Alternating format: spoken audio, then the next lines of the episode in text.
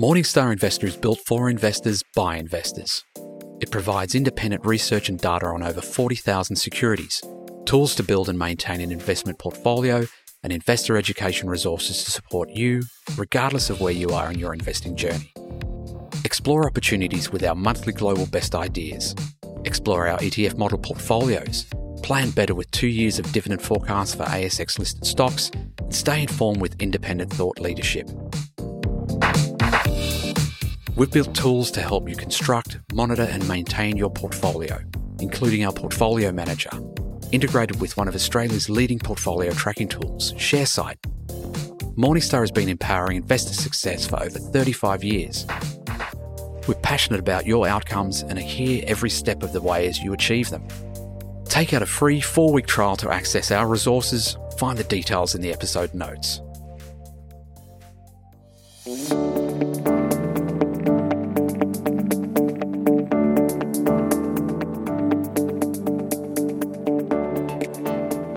Welcome to another episode of Investing Compass. Before we begin, a quick note that the information contained in this podcast is general in nature.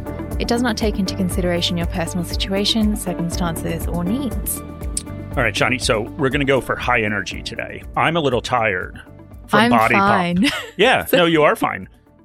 Do you want to talk about how you abandoned me there today? Well, you left early because you had some errands to run, and I was supposed to meet you there, but it started pelting with rain, and I just wasn't going to go through that. So, Yeah, well, you missed you missed quite a class. I got reprimanded for doing one of the exercises wrong. okay, tell me about it. What were you doing wrong? I there was some sort of weird thing where it was a lunge and you had to like do something with the weight, and I was doing it on the wrong side. Oh. I think she's concerned I was going to fall over. Okay. Probably just my lack of balance in general. But you survived. I did. I did. I don't have to go again until tomorrow, Well, there you go. which is good news. Hmm All right.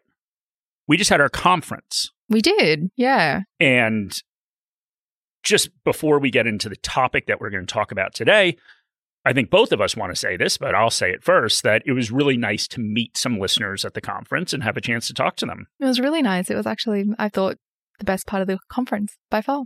Yeah. And I did the agenda. So, exactly, exactly. But attendees got to do more than just meet us. They also got to hear everybody, and literally it was almost every speaker say that bonds are back. and some listeners may think that if bonds are back, where did they go?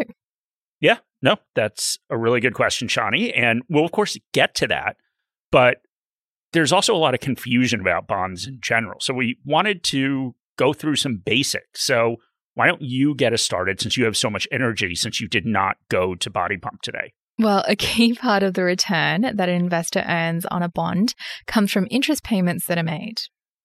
In fact, if you buy an individual bond, if you hold it to maturity, and the issuer, of course, does not default, that is the only place you'll get a return.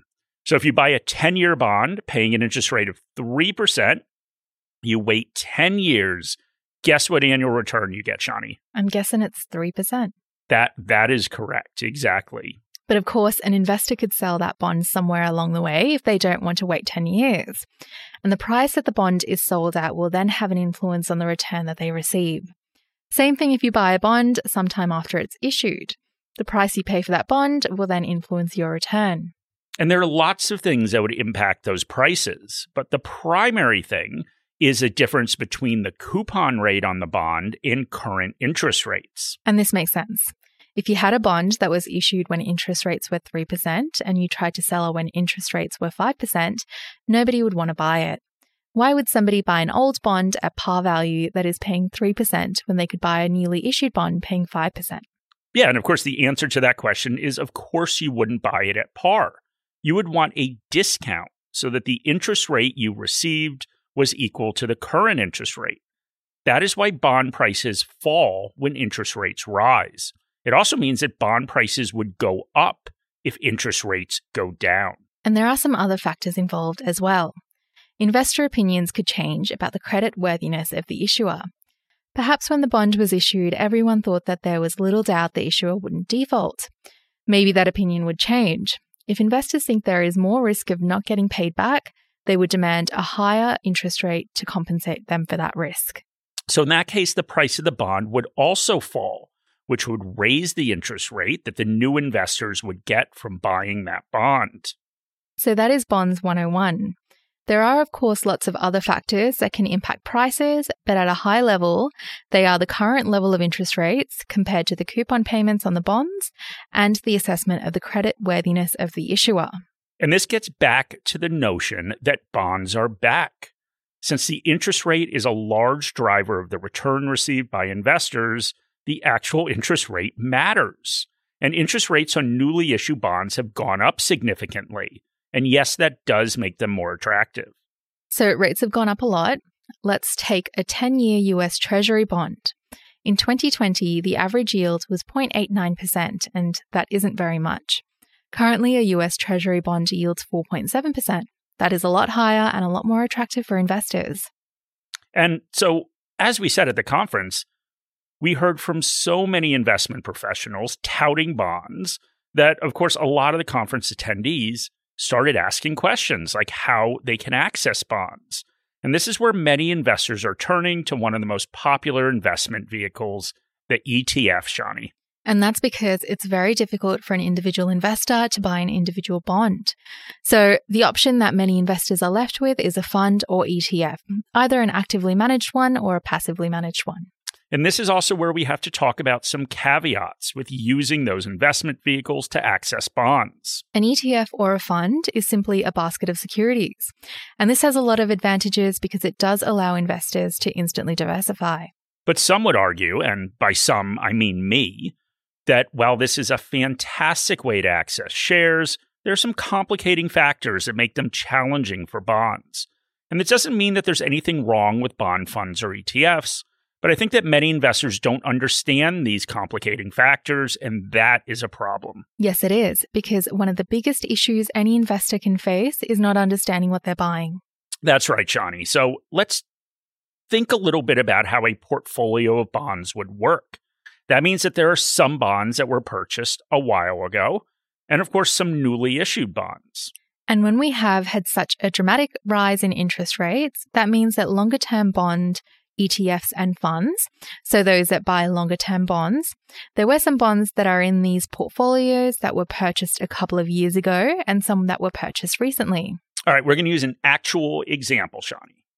So the Vanguard Global Aggregate Bond ETF with the ticker symbol VBND tracks an index that invests in investment grade bonds. So that is bond issuers that have high credit worthiness with an average maturity of 8.8 years. So it's not a short term bond fund. It is not. And I took a look at the top 10 holdings and want to use that to illustrate how during a rising interest rate environment, a bond portfolio will hold some bonds issued when interest rates are lower and some, of course, when they are higher. So, for instance, within the top 10 holdings is a United States Treasury note that was issued with a 1.25% coupon. And there is a French bond that was issued with a coupon of 0.75%. And these rates are reflective of the prevailing interest rate at the time. Rates have risen significantly since then, and this is a very issue that Mark spoke about. You may hear an investment professional say bonds are back and look at the current rates and think that it's a pretty good idea. You might rush out to buy an ETF and not get what you think you're getting. For instance, you might look at rates of 4.70% and think that is what you'll be getting as a return. The problem is that an ETF tracking a portfolio of bonds has no maturity date because they're constantly buying those new bonds. So there is no time that you get your money back. You have to sell the ETF, and the ETF price will be governed by changes in interest rates. For instance, if you bought the portfolio back in 2020, you did not receive even the low interest rates that the bonds were issued at during the time. Because as we talked about earlier in the podcast, the price of the bonds will fall as interest rates go up. So if you bought this Vanguard bond ETF on the 1st of January 2020, you would have lost 26% of your money. And that is the impact of the increases in interest rates. And many people buy bonds because they think that they are safe. And that is true if you buy an individual bond. As long as the borrower doesn't default, you will get the money back at maturity and earn a return, not necessarily if you buy an ETF. Now, investing involves risk. That is why we get returns, but we want investors to be aware of those risks. But while these bond ETFs have lost money during this unprecedented rise in interest rates, the real question is what is the return outlook going forward for bonds? So we need a quick lesson. We already had our bonds 101 lesson, Shani. I had a lesson how to do that weird lunge thing while trying to lift some weight up. But now we're going to do a quick lesson on interest rates. So we, of course, hear all about central banks raising interest rates. Central banker stands up after a regularly scheduled meeting and announces if rates have gone up or down or stayed the same. And while central banks have a huge influence on interest rates, they don't have complete control. The RBA has an official cash rate. The US Federal Reserve has a Fed funds rate, but the ultimate interest rate on a bond is set by investors, what rate that they're actually willing to buy a bond at. And we can turn back to the US now for an example of how investors get a say in interest rates. The last time the Federal Reserve raised interest rates, so that's going up to the podium and making the announcement, well, that was in July. Since then, we've seen a spike in rates, and we can use 10 year treasuries as an example. In the last month alone, the 10 year rate has gone up from roughly 4.3% to 4.7%, and that is a lot. And there are all sorts of reasons for this. Let's go through a couple. Supply and demand plays a role, and in a heavily indebted world, there is all sorts of supply. And at the end of July, investors were a bit surprised when the US Treasury announced that they would issue 1 trillion US dollars worth of debt in the third quarter alone. Which is shocking, right? Don't you think, Shani? A trillion dollars? That's a lot of money. It That's is. a lot of zeros. Especially because it's in one quarter. But anyway, another factor inflation and the expectations for inflation matter as well. That is because bonds are a terrible investment during periods of inflation. That is because most bonds are fixed rate. So if an investor locks herself into a return of 5% a year and inflation goes up, the real return goes down. So if investors think inflation will be higher, they will demand higher interest rates. And as we probably are all aware, inflation is proving to be very sticky. And these are all factors that investors will have to weigh to determine where bond prices are headed. How about your personal view, Mark? Would you buy bonds? Well, guess how many bonds I own right now, Shani? I would say zero. Yes, exactly. Zero. And I would say that despite everybody saying all these bonds are back, declarations at our conference, I have no intention of purchasing them. Okay, so do you disagree with all the speakers that I chose out at the conference? Wow. So you're you're making this personal. Well, I, I don't actually disagree. But when I decide what goes into my portfolio, it is based on how that investment aligns with my personal goals. And bonds just don't match my goals or investment strategy. My strategy is to create a sustainable and growing stream of income from my portfolio. So the immediate issue is that bond income does not grow over the life of the bond. The only way to get higher interest payments on buying a bond when buying a bond ETF is to have interest rates go up so that the portfolio buys more higher yielding bonds. But the problem with that is that if interest rates go up, the ETF also falls in price. Well, one reason that investors buy bonds is to lower the volatility of a portfolio because bonds, despite the fall in couple, the last couple of years, are less volatile than shares. So, what do you think about that as a motivation? Well, I mean, obviously, I agree that adding bonds lowers the volatility of a portfolio. But to me, I look for an asset that has no volatility that can also do that, and that is cash. So, this question was actually asked during the conference Why invest in bonds when term deposit rates are very competitive compared to bonds? And the answer was given that there was reinvestment risk of a term deposit and it's high, which isn't a problem with bonds. So, what's your view on that? Okay, well, first let's explain what reinvestment risk means. If you buy a 10 year bond, you are locking in the current high interest rate for 10 years. So you won't face any of that reinvestment risk for 10 years until it matures. But if I put my money into a short term term deposit, I have to accept whatever rates are available when that term deposit matures. Perhaps they have gone down and I have to accept lower returns. So, is this a risk that you feel comfortable taking? It is, Shani. And there's two reasons, actually. So, the first is that the problem with this view of reinvestment risk is that it wouldn't apply if I buy an ETF. With an ETF, you aren't locking in anything. No return is locked in.